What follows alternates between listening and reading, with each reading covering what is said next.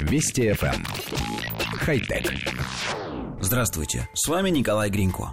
Компания Apple представила новые версии своих операционных систем для компьютеров, планшетов, смартфонов и умных часов.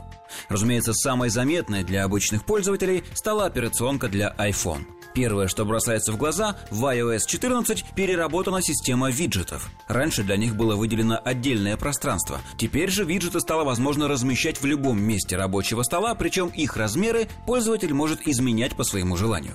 Новая функция App Library позволяет автоматически группировать приложения в папки в зависимости от их функционала и частоты использования iPhone научился показывать картинку в картинке. Теперь любое видео можно свернуть в маленькое окошко в углу экрана и, например, общаться по видеосвязи, не отрываясь от просмотра сайтов.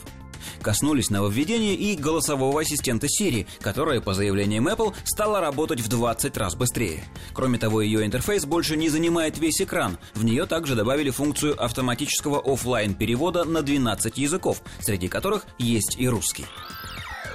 Вот уже много лет реакция пользователей на любые новинки от Apple одинакова. Это два ярко выраженных противоположных мнения. Одни называют компанию революционером в области технологий, восторгаются нововведениями и с нетерпением ждут возможности опробовать их. Другие же обвиняют купертиновцев во вторичности и отставании от рынка. Они считают, что в технологиях от Apple нет ничего такого, что не было бы реализовано на других платформах много лет назад. Та же система виджетов появилась на Android намного раньше, чем на iOS, и за это время успела пережить несколько глобальных обновлений. Сворачивать видеоплеер в нижний угол экрана умеет едва ли не каждый Android-смартфон, а Apple с гордостью демонстрирует эту функцию только в 2020 году. И так далее, далее, далее. Жаркие интернет-баталии сторонников и противников Apple ведутся на всех форумах мира, но победителей в них нет. Признать однозначную правоту той или иной стороны, пожалуй, невозможно. Конечно, существует отдельная, впрочем, довольно малочисленная группа пользователей, которая вообще не понимает, зачем ломать копья и спорить до хрипоты, разбиваясь на Apple поклонников и андроида фанатов, но их никто не воспринимает всерьез.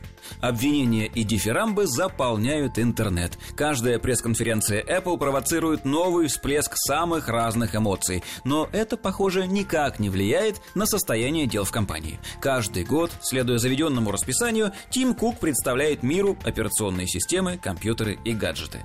Более того, нам кажется, что вся эта борьба мнений работает только на руку его компании, создавая дополнительный информационный шум. А значит, Apple еще долго будет радовать поклонников и раздражать ненавистников. Хотя... Вести FM. Эм. Хай-тек.